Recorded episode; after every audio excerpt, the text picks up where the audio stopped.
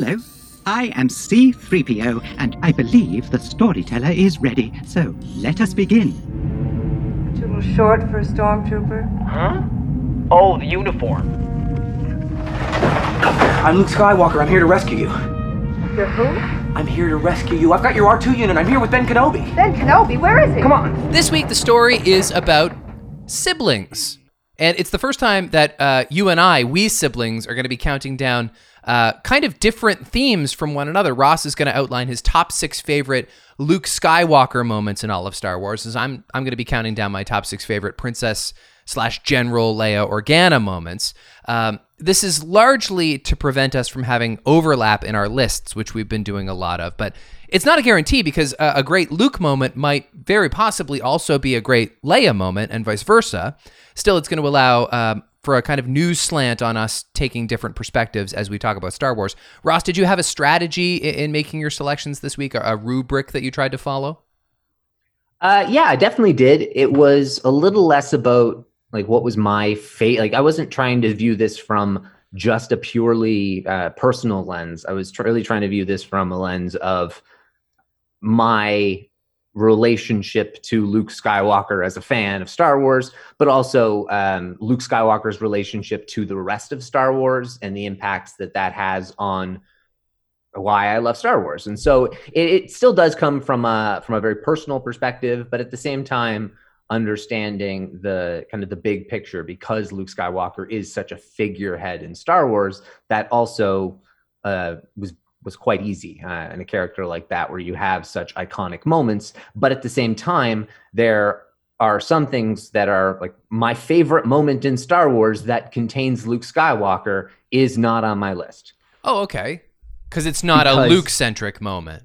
It's not it is Luke centric, but it is not so Luke centric that that's why I love it. I love it I for what it does for Star Wars and what it does for uh, the hero's journey per se, and about learning about the Force and what it does to, to the galaxy. Uh, I'm referring to the moment of uh, Luke hanging upside down in the Wampa Cave, for example. Oh, That okay. does not make That's that does not make my top six. Uh, That- it is my clear cut. I've said it before. It is in my top two favorite moments in Star Wars, but it does not directly pertain to my love for Luke Skywalker necessarily. That's fascinating to Uh, me because it it to me, at least the way I viewed this assignment, and you and I always have some granular distinctions in how we approach the the list making. That's fine, but like to me, that is exactly by definition a Luke moment, and and thus it would absolutely make my top six because I agree it's one of the great moments, Mm. and he's alone in it, and he's heroic in it, and it's got like it's got all of these uh, ingredients that you want, and so I'm I'm I'm kind of surprised to see and curious to see what your list includes if that's something that doesn't make the cut.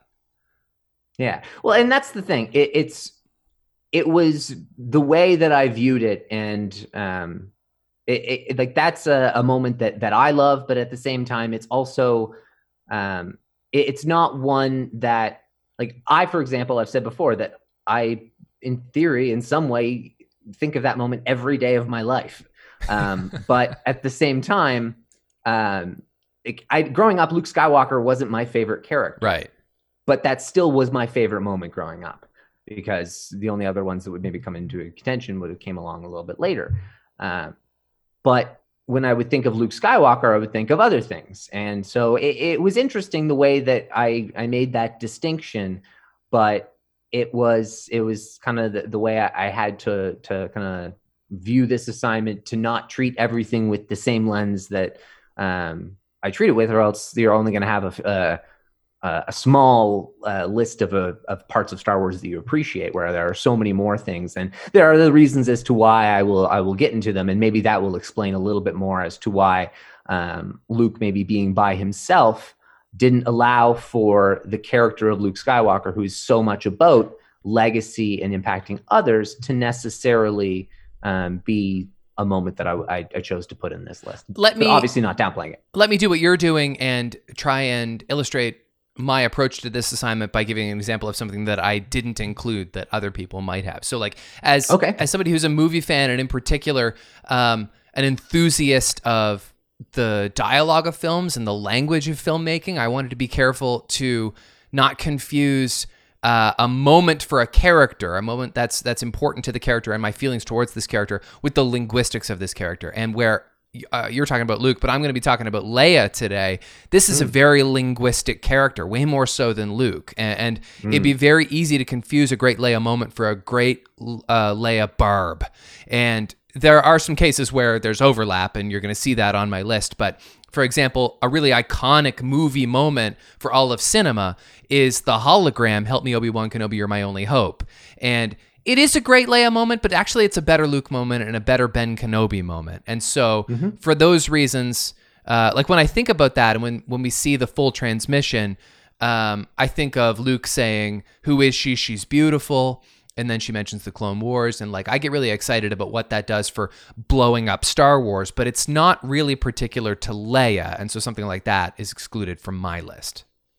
Hey, I actually I think we did view that the task in, in a similar way, and maybe uh, we'll get uh, we'll understand a little bit more as as we dive into it. But uh, yeah, do you want to kind of kick things off with uh, your number six Leia moment? This is my sixth favorite Leia moment. It happens in Return of the Jedi on the forest moon of Endor when Leia meets Wicket the Ewok.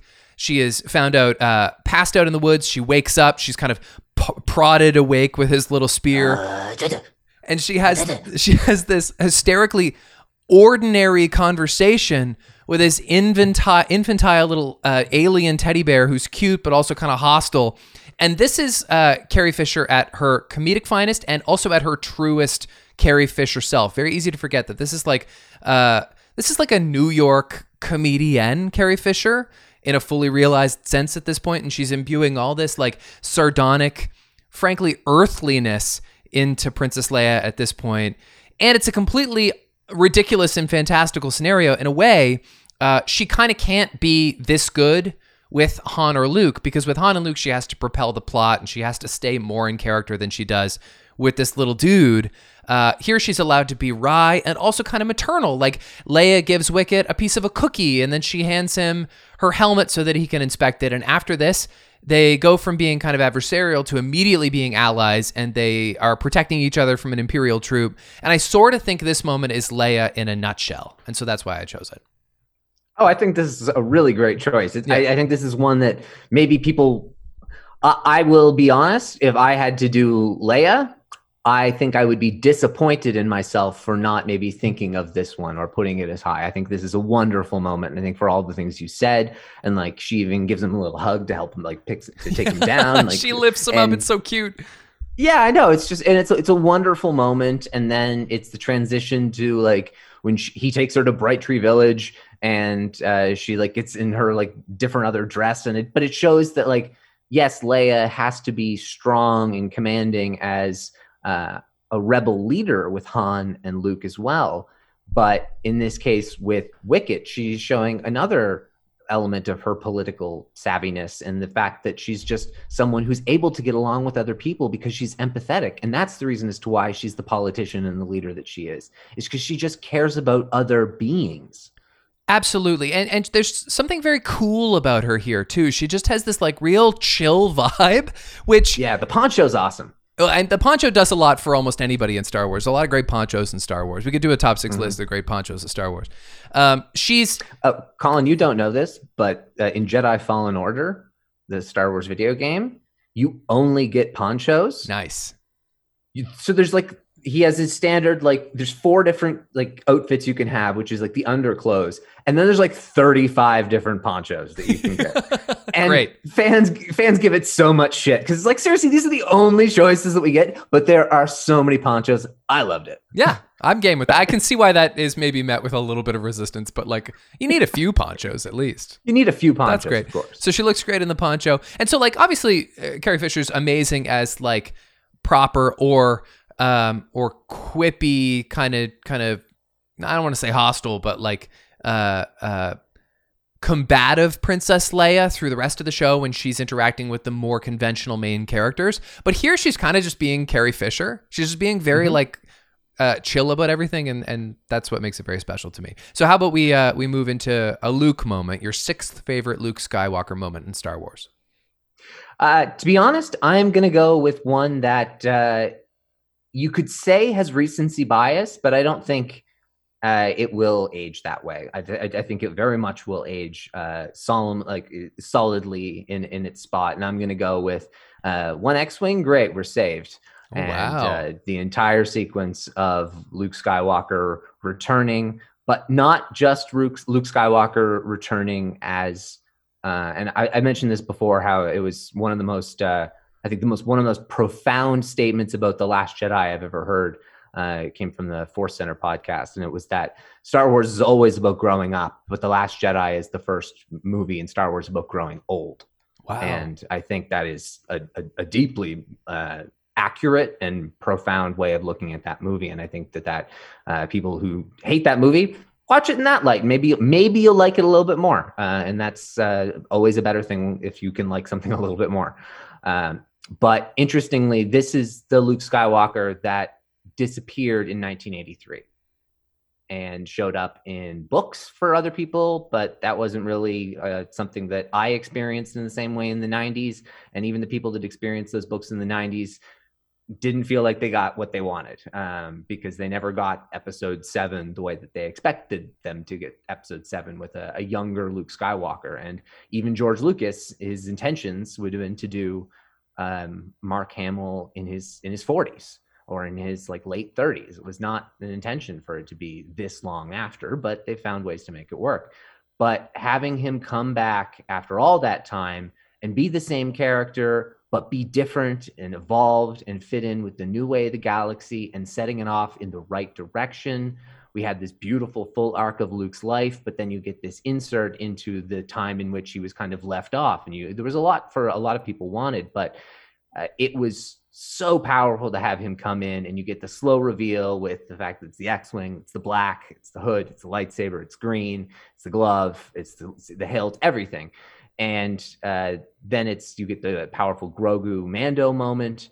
Uh, but it's just it's all in all, it broke the bloody internet, and uh, I remember the at four 50 or 5 in the morning whatever it was when my mouth was on the floor and i couldn't believe what was going on. And luke skywalker saves the day as he does in all of the legends of luke skywalker that we hear about with Temiri Blagg and those other kids playing with their little action figures at the end of the last jedi.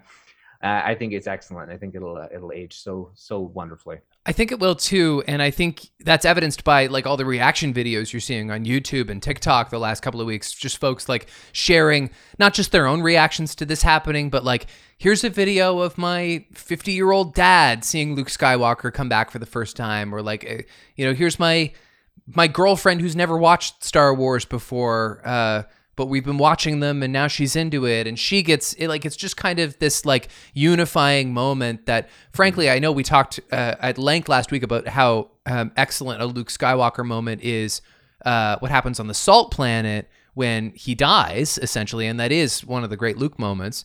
But um, i think this is probably the the most impactful luke moment that disney's created thus far in that I'm always going to remember seeing it for the first time. It's that that memory mm. is not going to be obscured because it was so it was really important and meaningful. And what's nice about it is that it the Luke Skywalker of it all exists only in your heart when you watch it because none of the other characters here know him.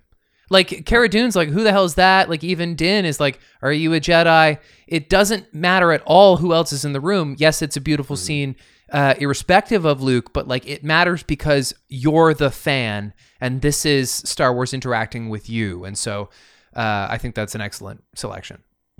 And R2D2 is there, which True. is incredible. The fact that it's one of the strongest mirrors of Anakin, because this is the first time that this is really this is the first time we've seen Luke as uh, like a being a prime Jedi.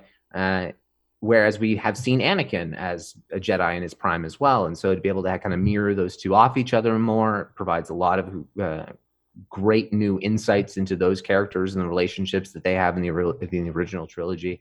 So I think it's a fantastic moment. We've talked about it certainly a lot in recent, so I don't need to hang on it anymore, but uh, definitely thought it deserved its its place on this list. My fifth favorite uh, Leia moment is also kind of a Luke moment. Happens in Empire Strikes Back. Luke Skywalker's hanging from a Bespin uh, weather vane.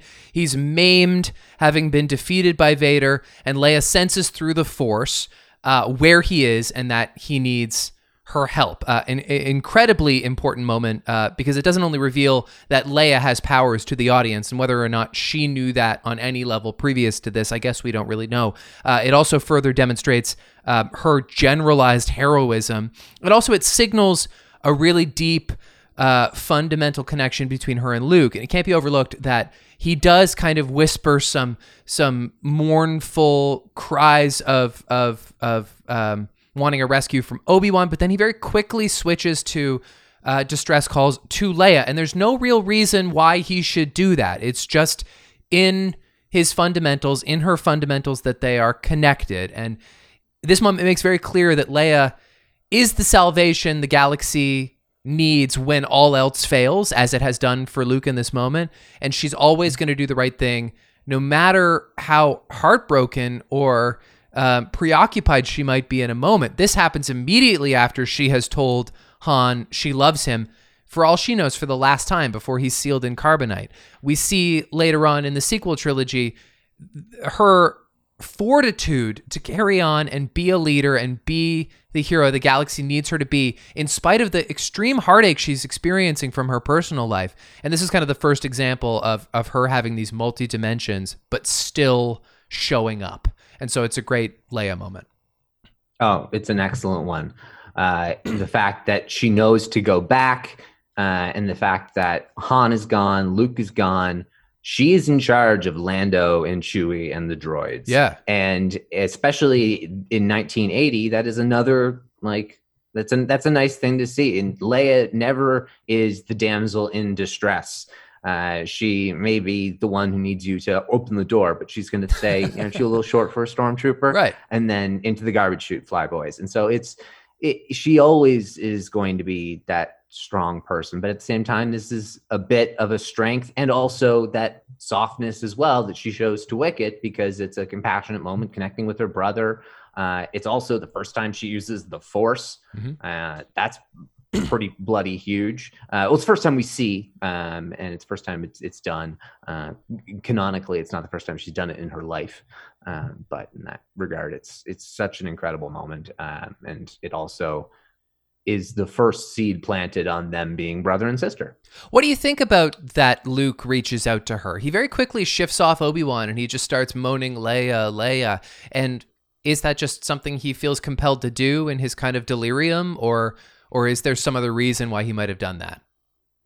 No, I, th- I think that's it. I mean, it, it wasn't confirmed at this point that they were going to be siblings. I mean, they kiss in the movie, so Yes, they do. Yep. but it's uh it's it, it, it's it's just a further uh, connection of Luke in that regard. Uh, it's just a, a furthering his ability to communicate across the galaxy. Uh, I think this moment uh, has a lot a lot more weight because of Return of the Jedi.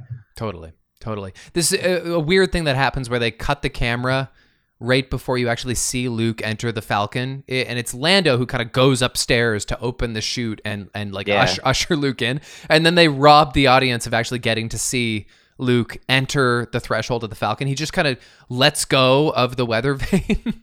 And he's done a lot of falling at this point.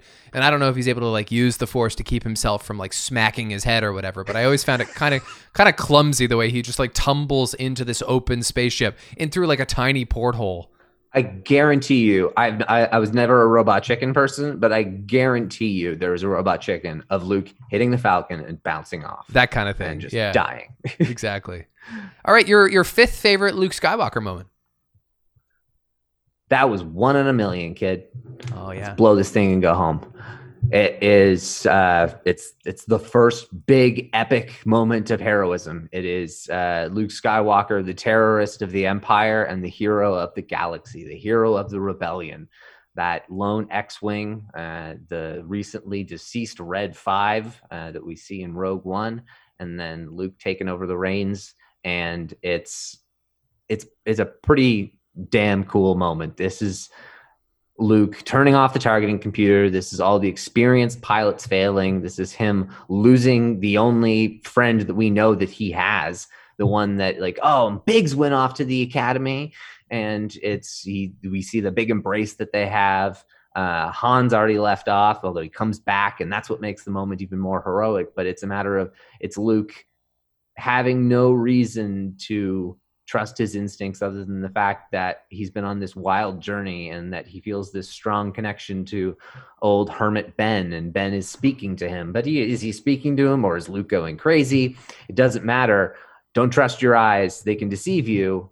He turns off the targeting computer and makes the shot. And it is it's intense. Vader's gone flying. It's pulpy as hell. It is. Uh, the Death Star blows up, and it blows up in such an epic fashion. Cool guys don't look at explosions. And then we go to the incredible uh, happy ending that is that occurs at the end of A New Hope, and that's I think really also a very important thing uh, for Star Wars is the the use of happy endings in A New Hope and Return of the Jedi and The Rise of Skywalker and uh, I think that's uh, another piece that's uh, kind of started off with a with a success here, or as Luke saves the day uh, for the first, but certainly not the last time. Is "Don't trust your eyes; they can deceive you" something that Ben tells him aboard the Falcon when he's training him earlier in the movie? Yeah, when he's doing the like when he's practicing with the probe droid, and then he has to put the thing on. I can't see a thing. Right. In this, something I'd love to know, which I'll never be able to know, is how people must have felt about that upon seeing this movie for the first time before there are any more Star Wars movies and before it's really clear what the Force is. Yes, we've had this nice mm. little monologue about uh, Obi Wan telling Luke the Force is what gives a Jedi his power, yada yada yada. Um, but there's not an innate cultural understanding of the Force. Um, May the Force be with you doesn't exist to the zeitgeist at this time, and so I wonder if you're watching this movie, which, as we know, was largely uh, beloved immediately. Um, mm. I wonder if you're watching this and you're having to suspend disbelief as you see the hero close his eyes from the cockpit of this of this spaceship. Are you confused at all about how he summoned this magical power, which has not really been fleshed out, or do you think you just kind of roll with it the way Luke rolls with it? I think you roll with it the way Luke rolls with it, and that's once again one of the many instances, and I'll get to it again uh, in a little bit here, uh, about the audience is Luke, and that's so very important. And uh, and I think maybe that's another reason as to why I, as much as never giving up is, I guess maybe the lesson, and um, concentrate and focus in your moment of desperation can maybe be the lesson in Luke hanging upside down in the Wampa cave. But it's not so much of uh, you being the audience. You're never in that situation. True. And there's not really a whole many situations you could even compare it to. It is like it explodes the galaxy in your imagination. But uh, i guess this is another instance of the way that i viewed the task whereas uh, we the audience connecting so closely with luke and uh, being him in, in so many ways. A lot gets made out of luke not really shedding enough tears over uh, uncle owen and aunt beru which is true. But you make a good point about biggs who we don't know how close they were but like he was kind of his friend. Like he still saw him like just yeah, eviscerated good, from the sky. And Luke does not he does not suffer a whole lot of uh, uh, grievances, does he? In Star Wars, very he few people kinda, is he actually mourn. He exhales. Yeah. he, well, he spends a little bit of time kind of grieving Obi Wan. Only in that movie, he's like, I can't believe he's yeah. gone. He's the only person who actually he witnesses vanquished, and he actually feels some ongoing emotions over. I have my six worst Luke Skywalker moments too. Oh, I can't wait. I can't wait. Okay. All right. This is my fourth favorite uh, Leia moment. It happens also in Return of the Jedi when Leia disguises herself as a bounty hunter to infiltrate Jabba's palace and to rescue Han. Uh, this this sequence is ultimately why I, I didn't choose the more obvious "I love you, I know" exchange for my list, uh, which in itself I think is just a little bit more of a Han swagger moment. Definitely. This is this is kind of like Leia's version of that. It's her response where and it's equally romantic by the way she appears having dressed up like the enemy the same way he was dressed up like the enemy when he first met her rescuing her for the first time she announces herself as someone who loves you uh, it's deeply mm. romantic uh, and it's also just really badass of her carbonite yeah. stuff is actually i think it's a little bit overlooked on this podcast we don't discuss carbonite that much but I think Love this is a, it's a fantastic resolution for this story. Carbonite was something that really fascinated me as a kid, and so uh, maybe oh, that's yeah. why I feel kind of drawn to this moment. She's just, just like really great uh, movie making when she takes off the helmet helmet and her hair flows out and you're like, oh, it's beautiful Leia and and she's a badass and so that's that's why I like it. Oh yeah, it, it's yeah, it's a beautiful moment. And Han's blind in the moment, Yeah. but the fact that Leia is, and like the last time we saw them, Han is being stoic and Han, but he's like, he's shaking and he's cold and he doesn't know what's going on. but Sweaty. it's just like, yeah, someone who loves you, and like it doesn't matter. You're you're okay, and uh, and I'm and I'm here to, to to keep you safe, which is so like Han being vulnerable is not what we're used to seeing, but Leia being a badass is something that we're very much used to. How- Um, but this long is this is one of absolutely my favorites. I and always one of my favorite as a kid. Me too. How long was he frozen? How long was loved he? How long was he sealed in there? Uh, I think it's uh, a little under or about a year. About a year. Wow, that's brutal.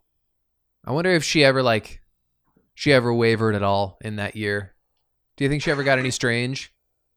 No, I'm going to assume she was thinking more and more, just like you know, he the blonde one looks. He's just he feels a little too, you know, like kissing my brother.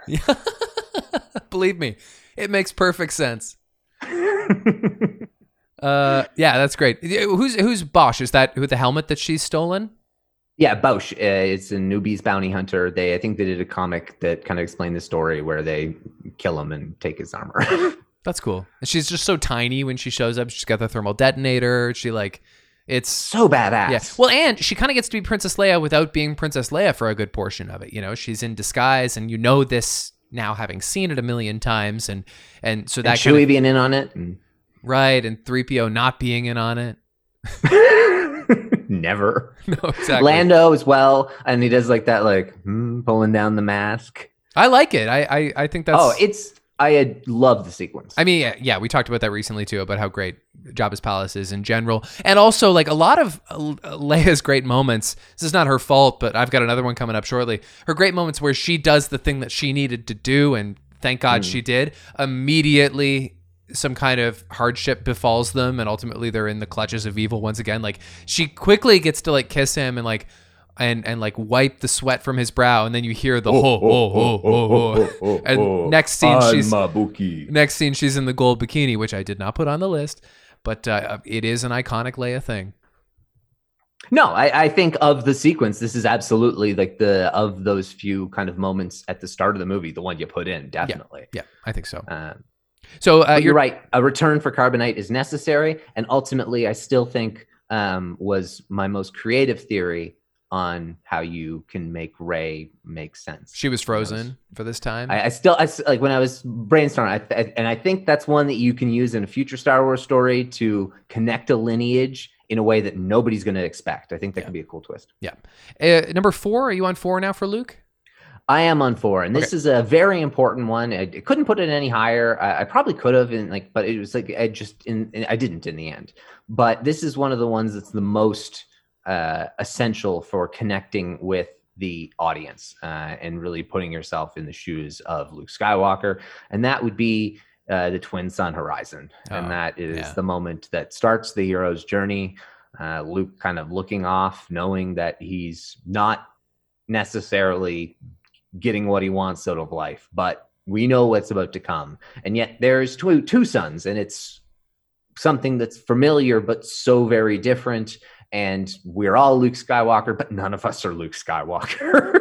and it's one of those things that it, it ends with a, a Luke, Luke, and it's just it's it, it connects things in a way that Luke is is just a kid and very very very soon after he's not going to be. Right. his uncle and aunt are going to be burned and he is going to find a mentor and lose that mentor and find another mentor and lose that mentor.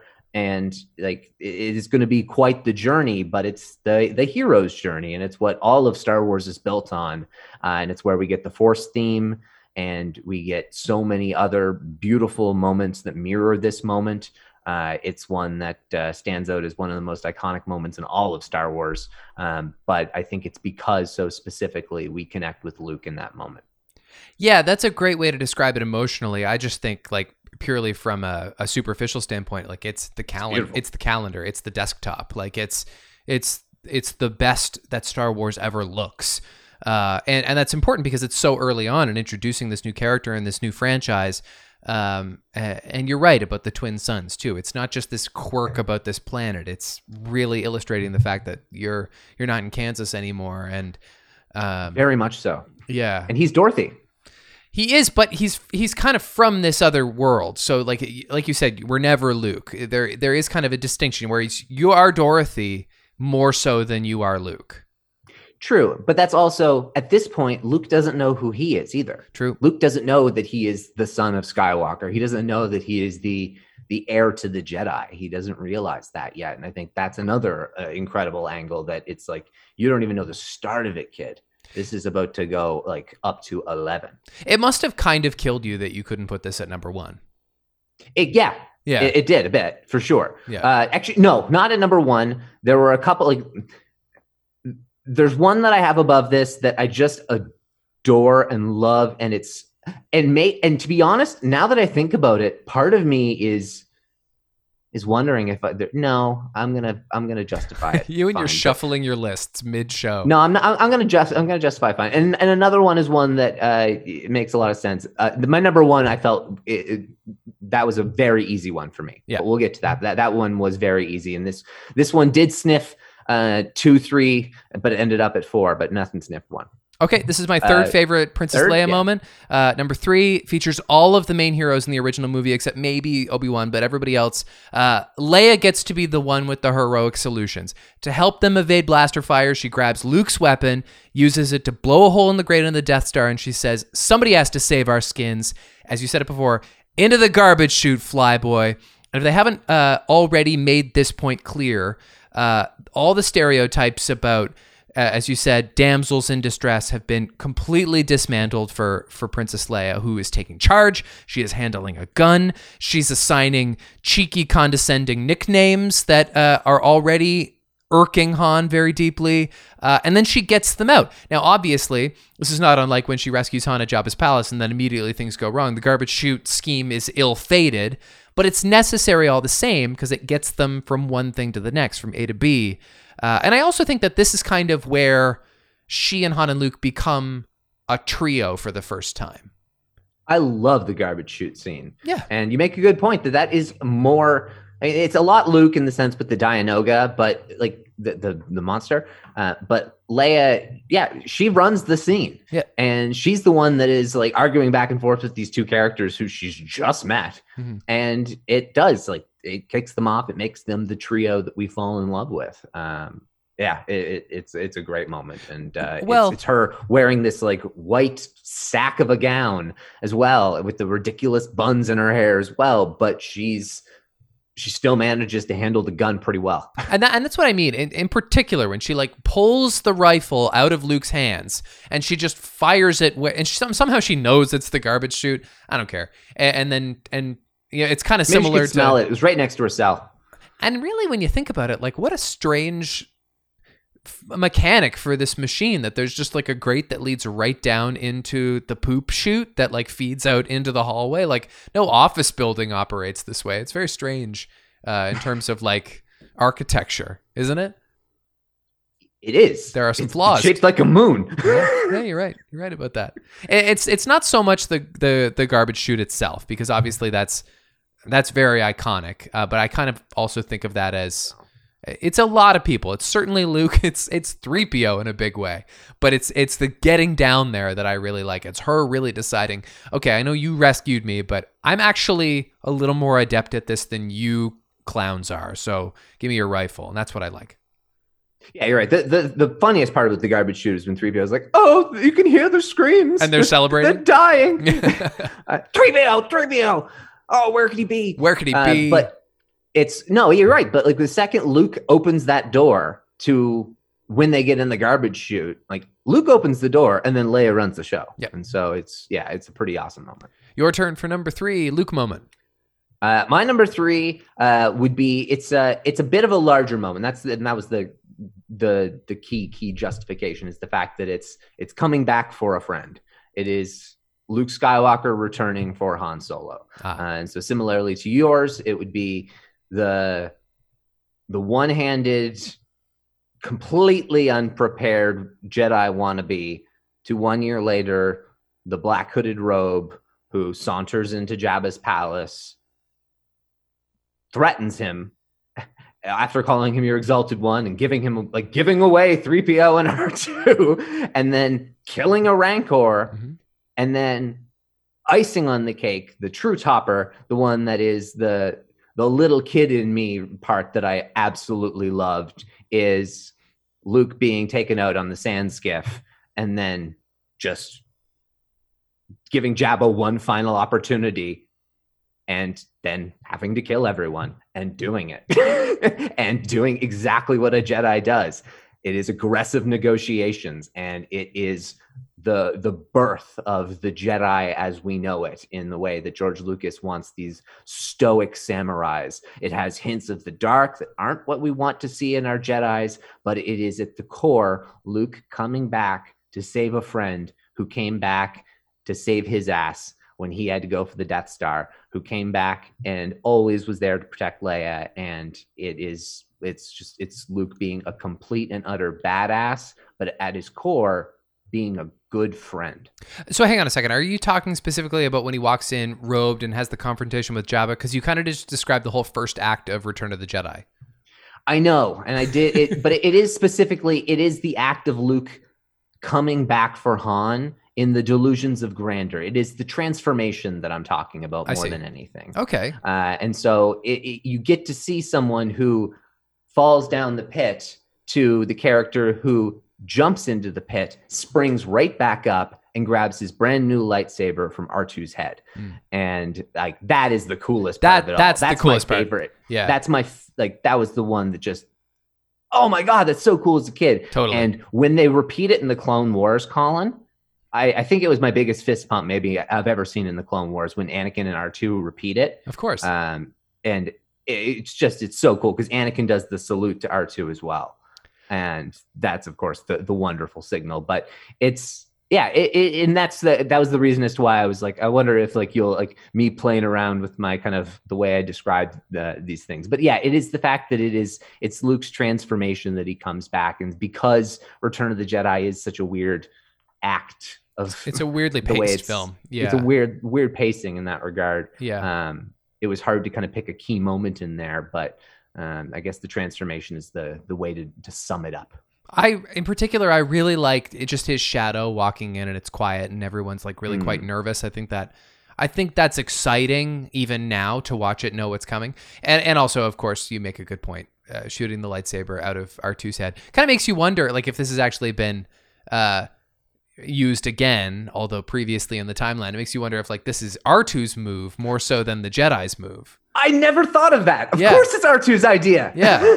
oh, Colin, thank you. Yeah. Oh, that's such a good way of putting it. I just assumed like you know the Force and Luke had the same kind of idea as his dad. No, no, no. That is totally R2 giving the tip to Luke. Yeah. Uh, definitely, hundred percent, and that makes them. Oh, that's cool. That makes the moment even better. Uh, but yeah, like the conversation with Jabba, I think I maybe didn't appreciate that as much as a kid. Like the words that Luke is choosing, Mm. the fact that he's constantly trying to give Jabba an out. He's trying to give everybody an out, but he's making it very clear that it's going to end very poorly for them if they don't take it. Yeah. And so that's what's just like the whole sequence of this is a, like- this is not like- who we who we who we left off, but at the same time, it he's still coming back for his friend. You're right because he's playing with the light and the dark here. Be, uh, you know, with the he's he's not really talking in a way that say like Mace Windu would always approve of, but like he's here to get the Hmm. job done, and and that's pretty Yeah. cool. All right, my second favorite uh, Leia moment happens in A New Hope, the original Star Wars movie. Leia is captured by the uh, by the Empire. She faces both Vader and Tarkin. So here I'm kind of using your logic, stretching it out to be a whole scene. She doesn't sweat it for a second, man. At this point, it's in the canon, I guess. There's other Leia storytelling about her being diplomatically experienced for someone so young. Uh, but this is the first time we we really see Leia at all, and it's certainly the first time we see her in action for real. This teenage girl facing murderous authoritarian warlords like they're bitchy cheerleaders who need a talking to.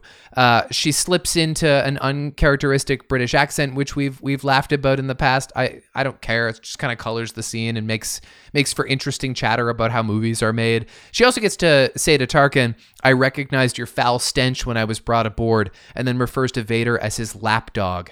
it's one of the, the all-time great Star Wars character introductions. This is how we meet Leia, and and it really sets a tone for how formidable she's going to be from here on. Because it also, we have set a clear tone as to who Darth Vader is, Yep. and a clear tone as to who Tarkin is. Right. And then you're setting this other tone with Leia once again. You're right. It further cements the fact that this like eight, this 19 year old is ballsy beyond belief. Uh, and then I, I assumed when you said you were going to stretch, you were stretching out the entire scene. Are you including also her uh, diverting attention to Dantooine No, I and hadn't, then, I then hadn't- blowing up Alderaan as well? Or hadn't no? really thought to consider Alderaan either. I really just mean I, I kind of want to choose two moments for this one installment on the list because they kind of are are are a pair. The the introduction of Vader and and Tarkin to oh to no, no, that's that's one moment. That's, I, I think it is too. It also kind of makes you curious about like what other interactions she- she's had with these two in the past. Like, uh, she's obviously very important to the galaxy, to the Galactic Republic, to Alderaan, but like it kind of seems like she's on a face-to-face first name basis with these two people. She has not necessarily been shielded from them socially speaking, and it makes you wonder like what have their other interactions been like? She has had them with Tarkin. Uh, Tarkin was privy to Bail Organa, or, and he was he, he, he was on to him under what he was doing, and he had dinner at their house one time. Oh uh, wow! at I want I want to see Yeah. that. I want. Oh, see, yeah. yeah. Like the Leia Princess of Alderaan book is one of the best. It's one of my absolute favorites in the new canon. Uh, and it's like the taunting that goes on there. But like Tarkin is, uh, he has some background with Leia. Um, Vader, I don't think has, but Vader is known to someone like Leia because she is a princess and she's been part of um, like young diplomats programs. I forget what they're called them, but she partook in all that shit uh, so that she was very well versed in um, becoming a successor of the royal family of Alderaan, and that had a lot of Alderaan was a core world. That's what Tarkin means. He, oh, we you know we need a core world to make a very clear demonstration. We're going to blow up the like art capital of New York, uh, basically, well, or like in terms of like they let's pick the art capital of the most well-known area of our galaxy, and then let's just let's let's let's, let's blow up the most peaceful one. Although they just so happen to have the rebel leader as their um, married to their queen, so that'll be convenient for us. Right. Anyway, so you co-sign. Great moment. Absolutely, cosign definitely.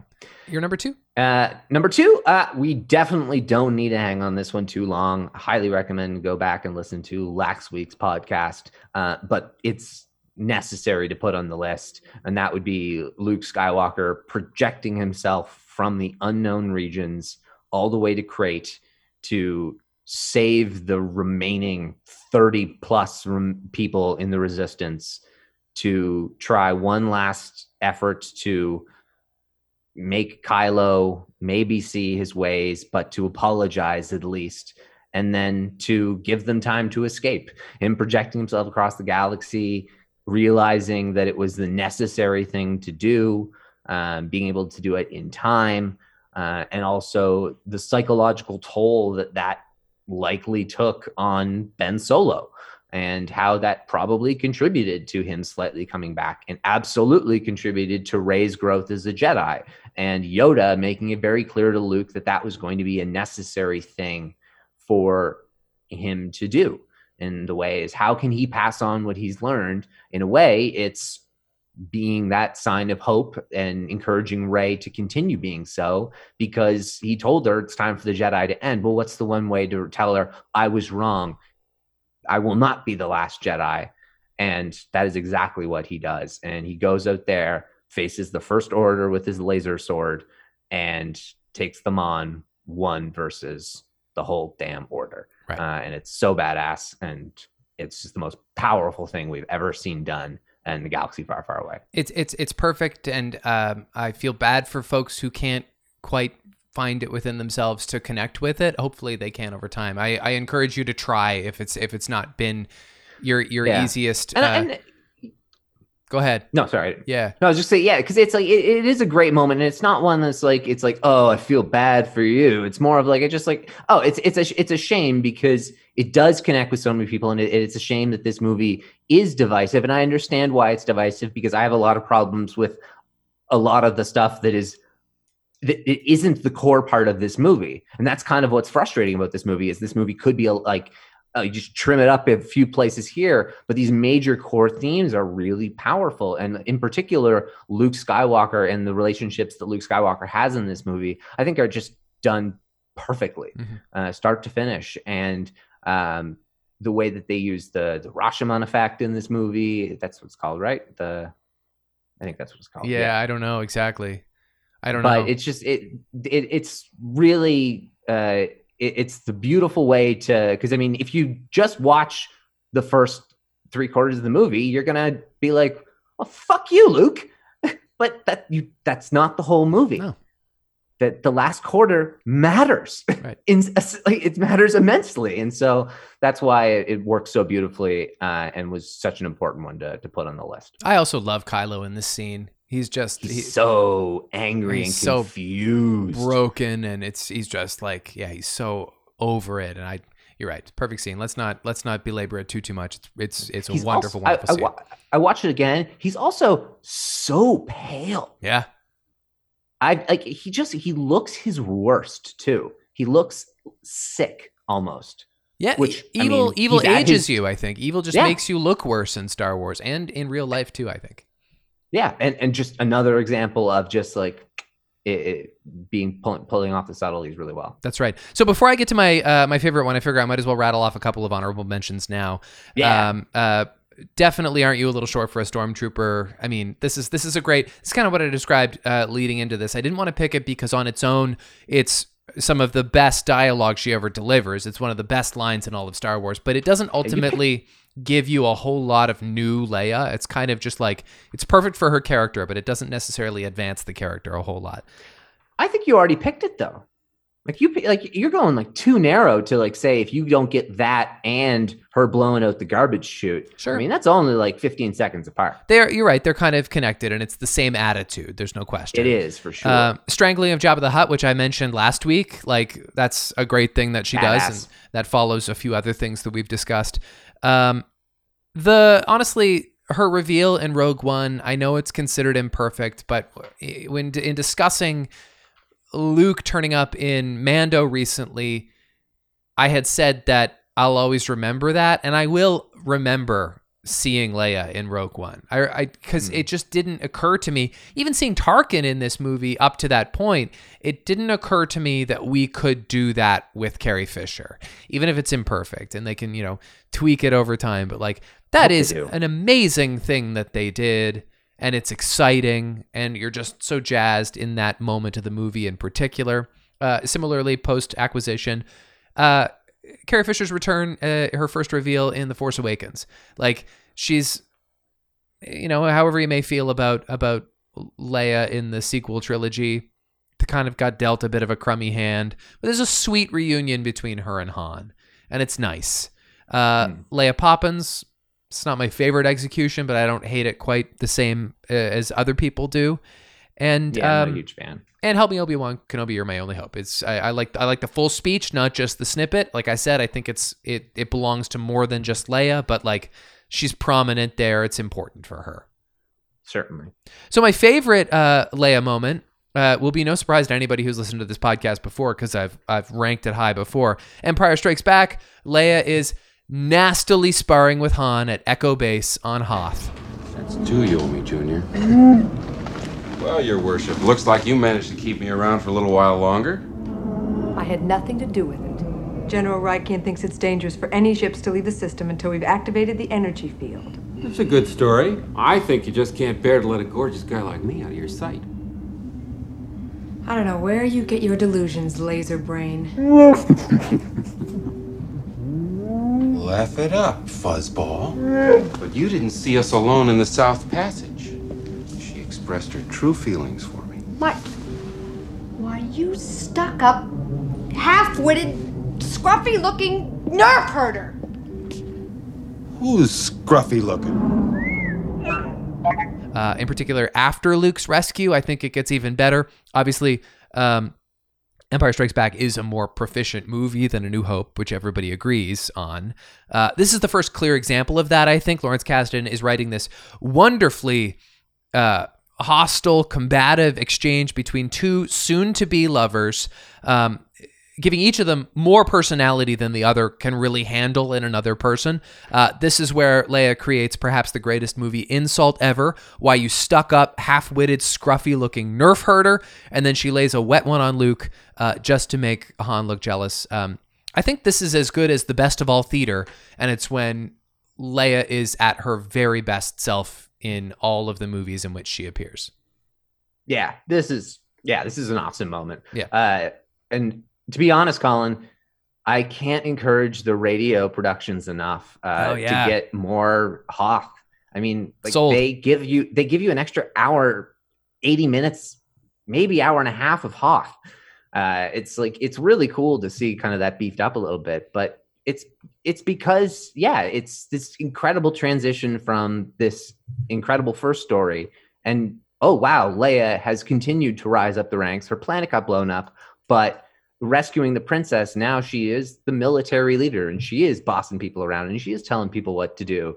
But han is still there but han is kind of trying to leave and it's this insane back and forth. It's the of course the when you have back and forth you get tension and it's just it's a phenomenal phenomenal scene and the dialogue in 3po is the most necessary third wheel uh, and luke is a, a necessary diversion or piece to make Han jealous. But uh, and then of course the Right, he puts his hands behind Ah. his back, but really he is a third wheel because he's being exploited there by Leia, who's just Oh, yes, just doing it to get under Han's skin. There's a real sexiness to this scene, and like, and it's it's much more adult too. Like, yeah, it's it's still playful and and and a family movie, but like. This isn't just the circus. Like now, we're actually going to put on a really good piece of drama for you, and these characters are actually going to care about each other in a way that's not at all superficial. And um, and I'm not, you know, I'm not saying that we should romanticize dysfunctional relationships, but they can be fun to witness when the characters are both lovable, and this is that. oh absolutely Yeah. and uh, thank you Leigh Brackett and Lawrence Kasdan for this bit right here because this is the kind of thing that you're never getting from George Lucas. No. and it's uh, as as much as I absolutely adore him. There is uh, a wonderful blend when you can have uh, other cooks in the kitchen, and this is an example where you get a really fleshed out character and one that maybe Leia was strong on Jo- on the page for George Lucas, uh, and he certainly proved it in A New Hope. So there's there's no downside in that. But like, uh, she gains so much strength in this movie um, because of the way that she. Although Han does do a good job of toying with her about it. Who's scruffy because of- looking? yeah, exactly. But the way that she does do her her damnedest and and does succeed in doing so of putting everybody else first. Yeah, That's right. Okay, you have the you have the floor. Yeah, and so I'll do a couple quick honorable men. Actually, no, you know what? I won't do the honorable mentions first. I'll go right to the the the moment, the number one. Uh, mention those ones after, as well as my my, my bottom. Actually, no, I'll mention my bottom six first. Let's All go to the bottom six. Let's Luke do it. Skywalker Worst moments. Luke moments. Go. Worst worst Luke moment number six. But I was gonna go to Tosche Station and get some power converters.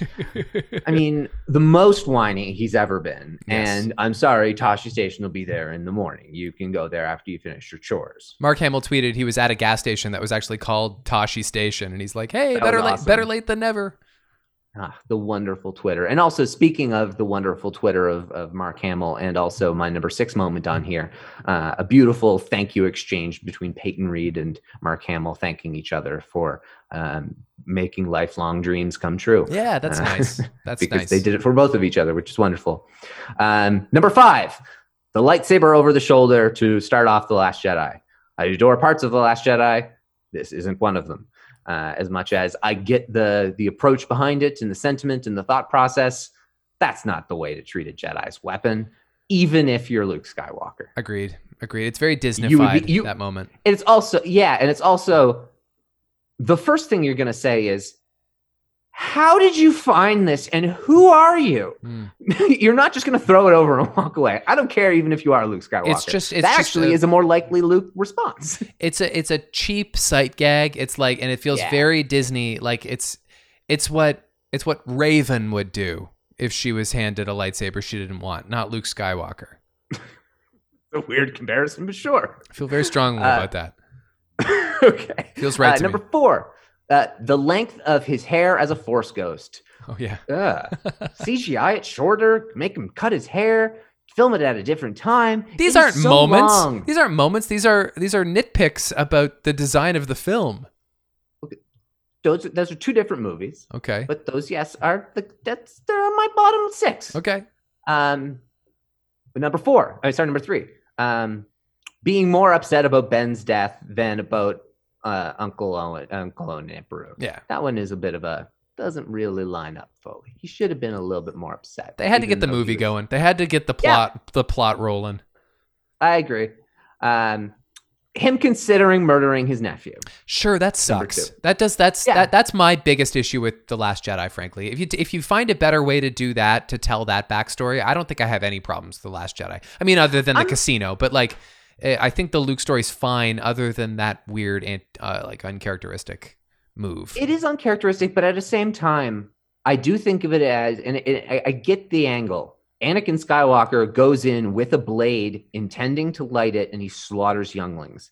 Luke goes to read his nephew's thoughts, and then, while reading his thoughts, realizes he's got a ignited lightsaber in his hand, and is like, "Oh my god, what the fuck am I doing?" oh, but of course doesn't catch himself in time and that's where and that's where you see like the third one and that's just that's the way i really interpret that moment as him like him not even realizing what he's doing and it kind of blending back and showing the fact that as much as luke is so strong skywalker blood is dangerous you might be And right, but I don't. I don't think that's how everybody reads that. I think it looks No, like an is- assassination attempt. Yeah, and, yeah, exactly, and that's why I put it on my list because there is uh, uh, the subtleties could have been altered a little bit. Although I think I do, I do think it's a good job uh, he does of uh, Kylo's telling of it, where Luke looks like an absolute maniac. Yeah. because it's like okay, clearly that was not how it happened. Right. that is his version of it. Uh, and my least favorite one would be uh, the clear and present uh, sexual uh, interest he has in his sister for the first two movies. He didn't know. Fair. George didn't, didn't know. know. Honestly, if you didn't know that Carrie Fisher was your sister too, you'd probably be sweet on her for a while.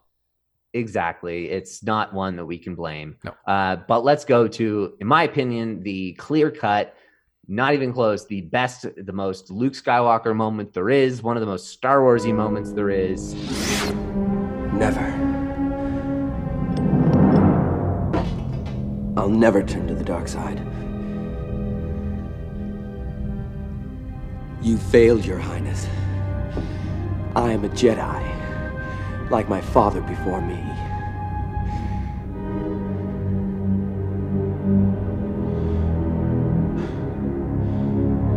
So be it. Throwing the lightsaber to the side, and I will never join you. I will never turn to the dark side. And it is the most Jedi thing ever. It is taking, it is making the hardest decision. It is making a decision that doesn't seem like, is it even a decision? It seems like, is it giving up? But no, it's making the right decision, the hardest decision, the decision that ultimately turns Anakin back, the one that reverses the fate of the entire galaxy. And by throwing his lightsaber away physically, just tossing it, like spec- not even just ign- turning it off, but showing that I'll never turn. I'm not even gonna. I don't, I don't even hold on to it. Just electrocute me if you're gonna do it. We know you're more powerful than me here. Yeah. But that's not the point of the scene. That's not the point of Star Wars. And this is the reason as to why George Lucas goes back and makes the prequels because Darth Vader is a pathetic character and Luke Skywalker is a hero for throwing away the lightsaber, not for taking the lightsaber up and killing a bunch of people, even if they are baddies. And Darth Vader isn't a badass because he's cool and a badass. He's pathetic because he takes so long to go and help his son, but is redeemed because of that. And that's why we love him, not because he's cool and evil. And that's Yeah. why this is such an essential moment for the family elements of Star Wars, for the hero's journey, for the flap opening up and showing the white. It is Luke Skywalker to a T. It is hard choices. It is you being Luke Skywalker, but at the same time, it is you wishing you could be Luke Skywalker. Because if you're at your hardest point, if you can do what he did, then you're the hero in your story as well. And that's why this is the the perfect capper, and ultimately the one that uh, made it really hard for me to enjoy Rise of Skywalker, um, because I couldn't get the compare, and that's partly because JJ threw a bunch of opportunities for comparison in our face, Mhm. but ultimately this is the the perfect ending to the hero's journey. You make a great point about how this scene interacts with the eventual prequels that are made, and in particular uh, with Anakin, because um, we do need some kind of reason to believe, some kind of backstory that explains why compassion and love are are what it takes to turn this person back. You need to you need to understand, and I know they do show us, you know, um, an empathetic and loving side of of Anakin in his final moments here, but we haven't seen that elsewhere. And so we do kind of need to see the origins of that and to see like who taught him what love is or what compassion is.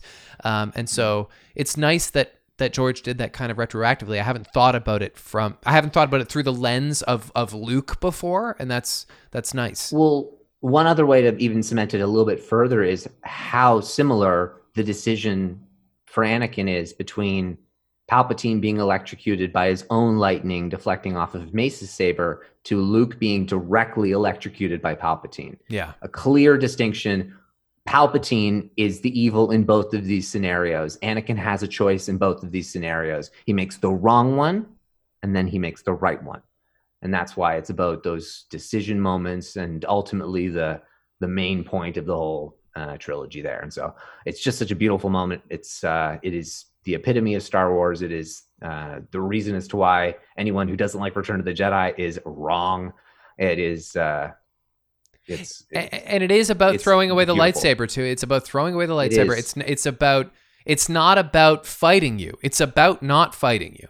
And there's a subtle So distinction it- there. it- it- yeah, and it's it's the active choice, not even the fact that just like I can't beat you because I'm not as powerful. It's the active choice that I'm not even going to try, Mm. and that's the that is the best way to beat you, Great. and it is what ultimately beats him. So So uh, is that it? Do you want to move on to the the news, or do you have anything else you want to say yeah, about? I'll- okay. quick a couple honorable mentions. Um, the him teaching Rey about the balance of the Force on uh, Ahch-To. That's an awesome uh, moment.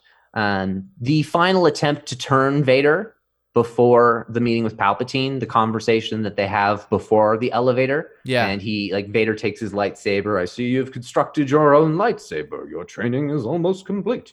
Uh, and it's it, that's a really powerful scene as well. Uh, you can kind of extend the whole ones, but that scene is so essential to my number one moment. Like you kind of can't have one without the other. It's so because they speak proper so- that moment. It's it's so official and is. ceremonial. but at the same time, it shows that like, well, then my father is dead, Yeah. and so he just he leaves that and he takes him up to what we assume is going to be the end, or where Luke has to fight for dear life, and he does fight for dear life with savagery. Yeah. um, but then realizes that oh this is what happened to dad i'm not going to go this route Right. after he cuts the mechanical hand right off and looks at his own Mhm. and then of course finding out that he is the son of darth vader and then choosing to fall as opposed to joining uh, darth vader but i felt that that was such an essential moment of m- more darth vader Yeah. and so intrinsically both of them that it, it wasn't just uh, a moment that I, I felt was uh, could classify Luke on his own as a Luke moment, uh, and even the fact that Luke kind of chooses to not deal with his problems there. A little bit. A little bit. He does a little bit of that through a lot of the sh- the series. In fact. Absolutely, Yeah. and that's kind of the point of the Last Jedi until the end. Yeah. Uh, but that's why I, I had uh, the end of the Last Jedi as my number two moment. So All Uh, good. and there's also, uh, yeah, uh, another moment. Um, I think I mentioned before on how um, in the Battlefront video game, Luke uh, saves a guy and he's an Imperial and he says, "Why did you save me?" And you killed all those stormtroopers because they didn't give me a choice and because you asked. Huh. And it's just such a powerful moment of, damn, well that's a Jedi. Yeah, and also the Dread Pirate Roberts, for what it's worth.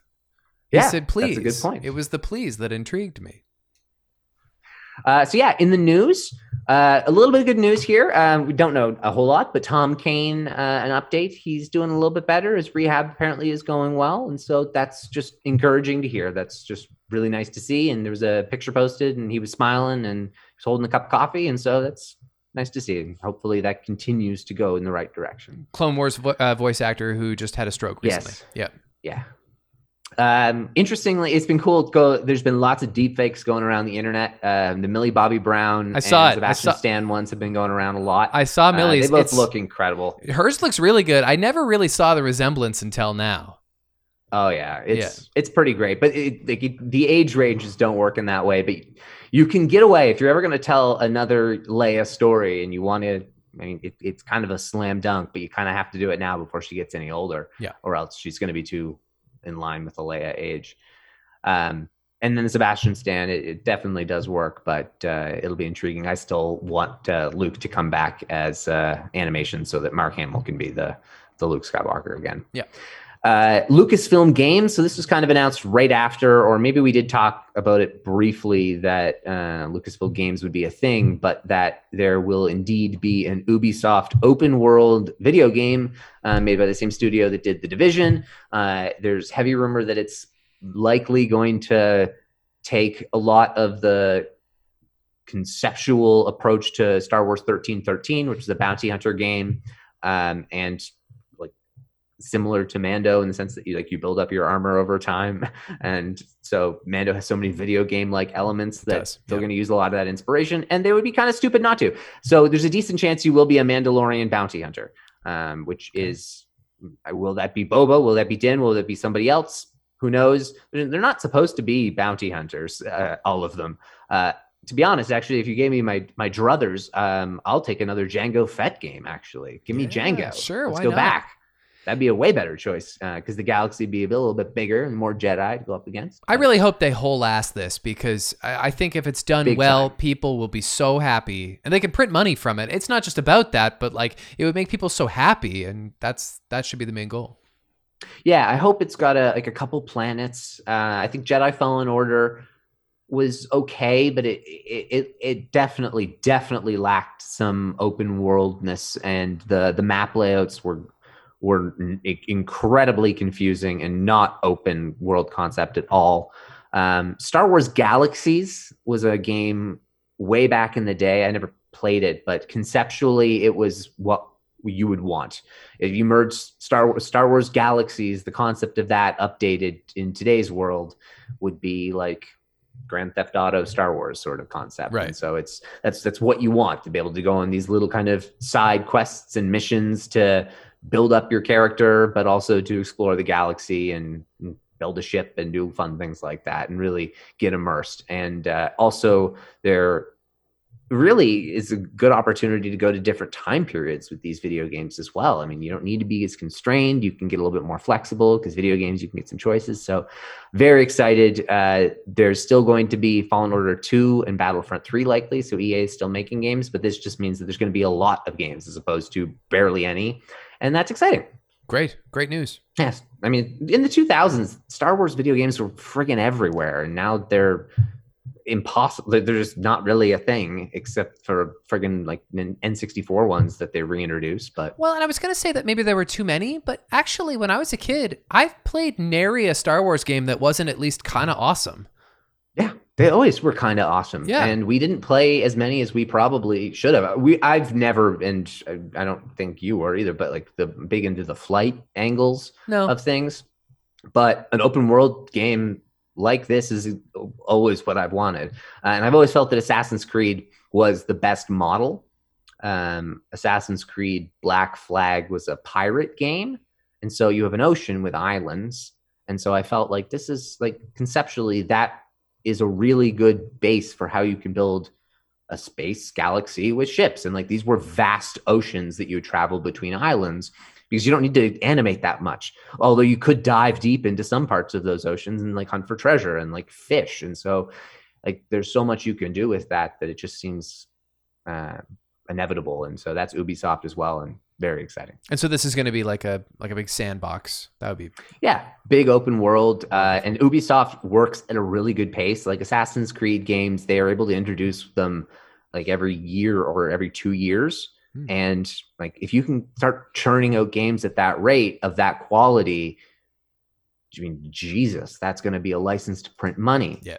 and if they make money then we get more of them and that's great that's what do we want it. Do it. Okay, what's not what uh, what else? Uh, in the film world, uh, Patty Jenkins has mentioned before, but still no word as to who it is that uh, she wants the rogues, the Rogue Squadron writer to get their kind of their own day in the sun. So it's a he that was mentioned. No idea who it is, but Okay. it's potentially somebody that's known, so that's interesting.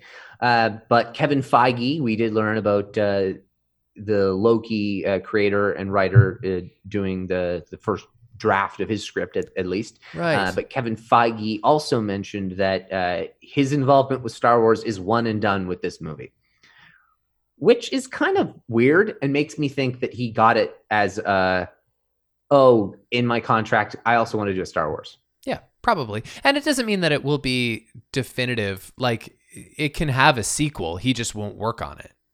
Yeah, and I'm I'm game with that. I'm just I I don't want them to do that. I I I, I want to make I want to make sure that that's not a thing. I mean, Feige is somebody you can give that to because of what he's accomplished, but don't make Star Wars a reward for people that you want to keep within your grouping. You did it, it's done with this guy, the guy who got the who's writing the Feige one. Yeah. It was part of like a new contract and a package. But then again, he was also trusted to write Loki and create Loki, and so that makes sense. It's not weird at all. Same with Feige, but don't make Star Wars a reward. That's the best way to get crap.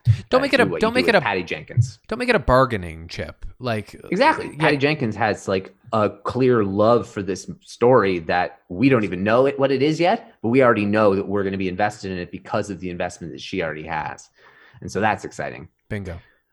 Uh, some more wonderful looks behind the scenes. Uh, I don't think we really talked much about Disney Gallery season two for The Mandalorian. No. It's only one episode, uh, but it was awesome. Uh, the main takeaways are that Temuera Morrison is wonderful, absolutely wonderful, and is a total goof behind the scenes. Uh, no surprise there, but very, very, very goofy behind the scenes. Um, Gina Carano seemed like she seems like an absolute tool on social media and is a buffoon. Um, but her castmates do seem to like her and support her, and so that's good. So, I mean, it's weird that somebody can, on paper, seem like a, like be a good person, but at the same time have beliefs that disalign with that. And so, it, It's not that weird. It's It's- it's, the story of I know, America. but it's Yeah. I know it's it's it's so strange. Um, but she continues to like double and triple down, even with like supporting the bloody protests. I mean, uh, sorry, like the Capitol riots. Like she, there oh was god. some she. oh god. Like I, I shouldn't say support them, but she liked some things on Twitter. Like she's too stupid to realize the fact that people can check what you like, and just so can't- it's I pretty can't- clear when yeah, I'm you su- surprised that they're not like keeping a better watch on that, but it's not none of my business, I, guess. I don't care that much. No. Yeah. Um, Rosario Dawson is just a professional. She's Yeah. just an absolute professional. And it was just so clear behind the scenes. And that's exactly why she was cast. And as much as Ashley Eckstein did an incredible job and was a professional as the, the voice of Ahsoka, um, potentially leading these like this amalgamation of shows that will come together for an event series and have her, her own series. Having someone who's a pro like rosario dawson lead the show is, is necessary. And uh, she was commanding on set. She was having a fucking blast. Yeah. she was just goofing around with everybody. George lucas grogu dave filoni. Um, so yeah and uh, she seems like uh, she's really taking this seriously, which is awesome.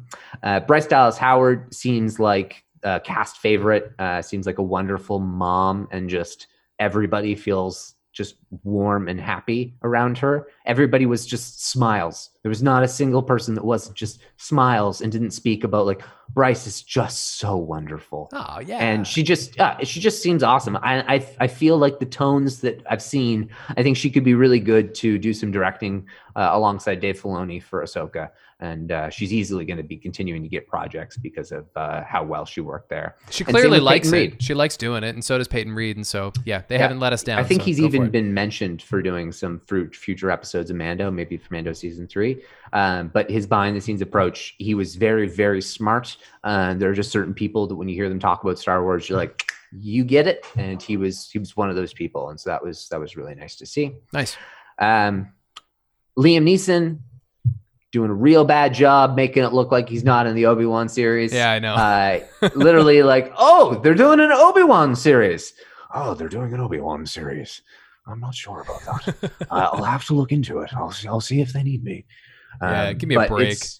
Yeah. Oh my God. Yeah. He's he's acts like he's never heard of it. So he's already been cast as my is pretty much guaranteed. Probably. Um, he probably already sent in his his phone lines. Uh, he just has to. But that's going to be cool to see Qui Gon again.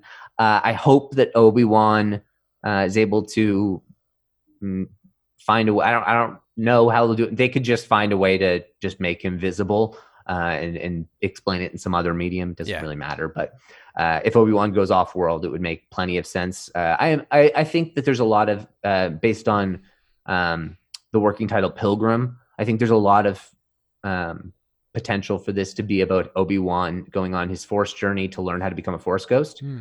Uh, Yoda has goes on one of them in the Clone Wars. It's an incredible arc.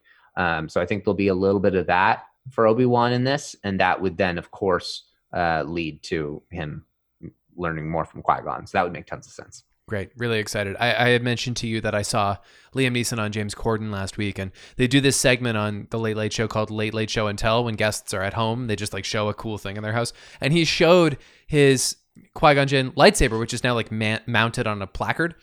Uh, I saw. He was like really giddy about it. And like, uh, honestly, James Corden is not rude about it. But he clearly does not care. Like he's like he's maybe just not a Star Wars fan. He's kind of like he's he's awing a little bit, but not with any specifics. He clearly doesn't No. have any curiosities about that's the real lightsaber, and whereas I would be like, you know, I'd be giggling. Well, dude, the coolest part about it was the fact that, like, not only like they made the plaque back when the movie was still called The Beginning. yeah, I know. I found that interesting too.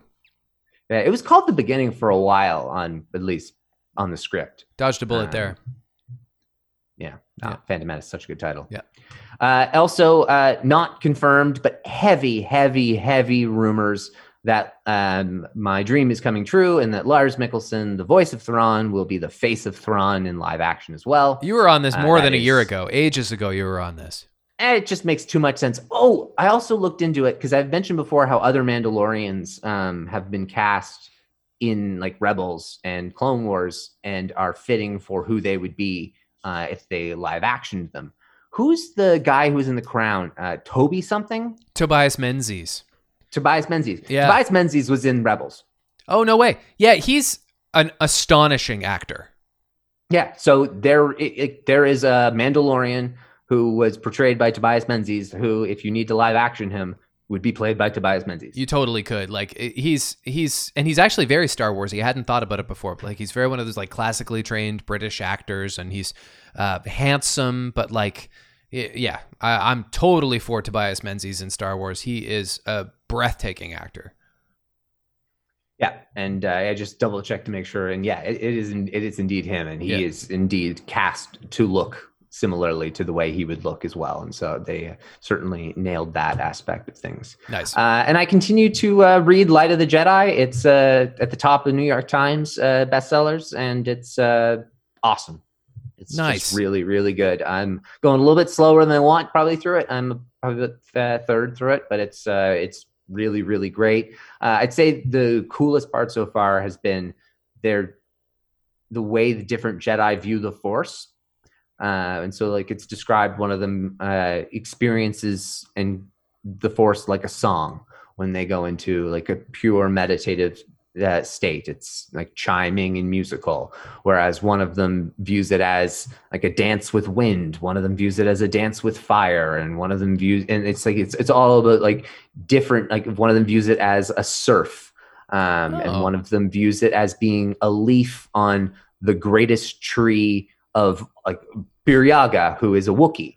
He views himself as as a, as a as a tiny leaf on the most mighty tree of all time, and the most mighty tree of all time is the Force, with its roots that plant deep into the earth of the galaxy, that connect all things and all living uh, beings. And so it's just like it's very like it, and they do it for all like the different like it, angles of the Jedi, and kind of it influences the way that they like the two who view it like a dance with wind and a dance with fire that's the that's a master and apprentice. That is clearly as to why they're master and apprentice because they have a similar connection to the force that way. And so it's just really smart um, and it's blowing up uh, the force and the galaxy just making it broader. Uh, it's checking all the boxes. Dang, I love it. That's so nice. yeah. And uh, that's uh, that would be it in the world of star wars news any birthdays Uh, Only one birthday, and it's one that we should have mentioned last week. I just uh, I missed it somehow. So a happy belated birthday on Thursday, January fourteenth, to Carl Weathers. Not only Greef Karga, but a one-time uh, Star Wars director. So maybe he'll do some more of that going forward. probably Yep, could see that happening. Listen, we would love to to hear your lists of your favorite Luke Skywalker moments or your favorite Leia moments. We're probably going to do some version of these lists again, but we're going to switch them up because we didn't uh, get the opportunity to reverse. So going forward, we would be happy to share uh, some of your thoughts. You can always email us uh, your thoughts on the podcast or Star Wars in general, uh, recorder66podcast at gmail.com, or you can tweet at recorder66. Please always uh, consider rating and reviewing on your preferred podcast app. And until we are together again, may the force be with you